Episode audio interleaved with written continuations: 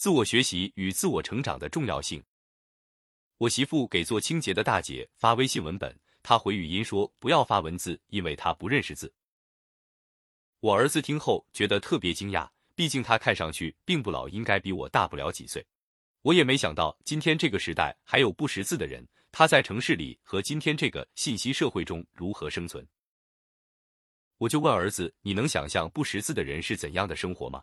他说：“大概就像我们在泰国看那些豆芽文字一样吧。”我说：“其实还不完全一样。我们看泰文虽然是不认识，但至少你看到一件物体的时候，你能辨别它是什么，知道它背后运作的原理。因为在你的母语世界里，你是知道这件事的，只是你不能用这个陌生的语言表达和沟通而已。即使你不知道，你还可以自己去查阅和搜索资料来了解它。但对于文盲来说，如果没有人告诉他，那么他是无法理解很多东西的。”尤其是互联网虚拟世界里的东西，它是无法靠自己想象的，因为它没有自我学习和理解的工具。这个工具就是文字。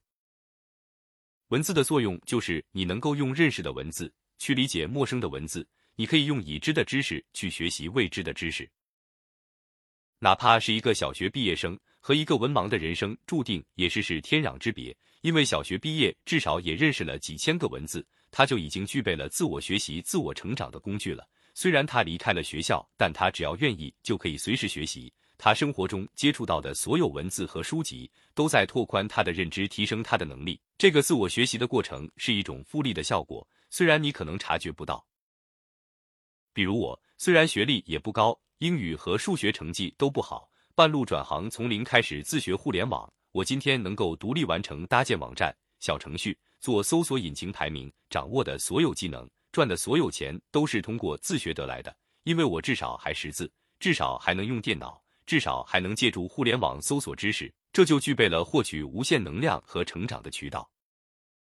但对于一个字都不认识的人来说，这扇门就是一直关闭的，他无法通过自我学习实现自我成长。这就是启蒙教育的重要性。启蒙老师等于是摘掉蒙在你眼睛上的叶子，让你能够自己走出去探索这个世界。学习语文是这样，学习音乐和英语以及其他的技能也是如此。比如我儿子学了四年钢琴，现在给他一张从未弹过的谱子，他也能试着弹奏出来。我相信，即使他现在不跟老师学了，他也具备了自我探索和学习的能力。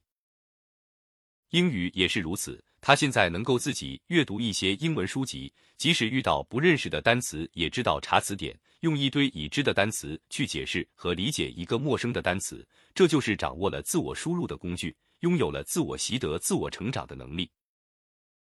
学习技能也是如此，比如学习我这个网络运营，最重要的是入门。一旦入了门，后面的事情就会很简单，你会自我学习、自我成长。所谓师傅领进门，修行在个人，就是这个道理。但你如果没有入门，那这个事情就会很难，甚至不会有后面的发展，因为你根本不知道从何入手。就像一个不识字的人，你把他扔进图书馆也没用。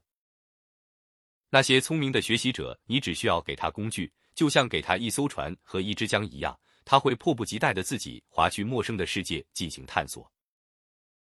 反之，那些愚笨的学习者，你给他再好的船，他也不敢开出父母和老师的视线。或者说，没有船和江的人，一辈子也很难离开困住自己的那座孤岛。我们做家长和做教育的。不一定要给孩子和学生全部的知识和技能，更重要的是给他自我学习的工具和能力，给他一条船和一支江，而不是一直推着他走。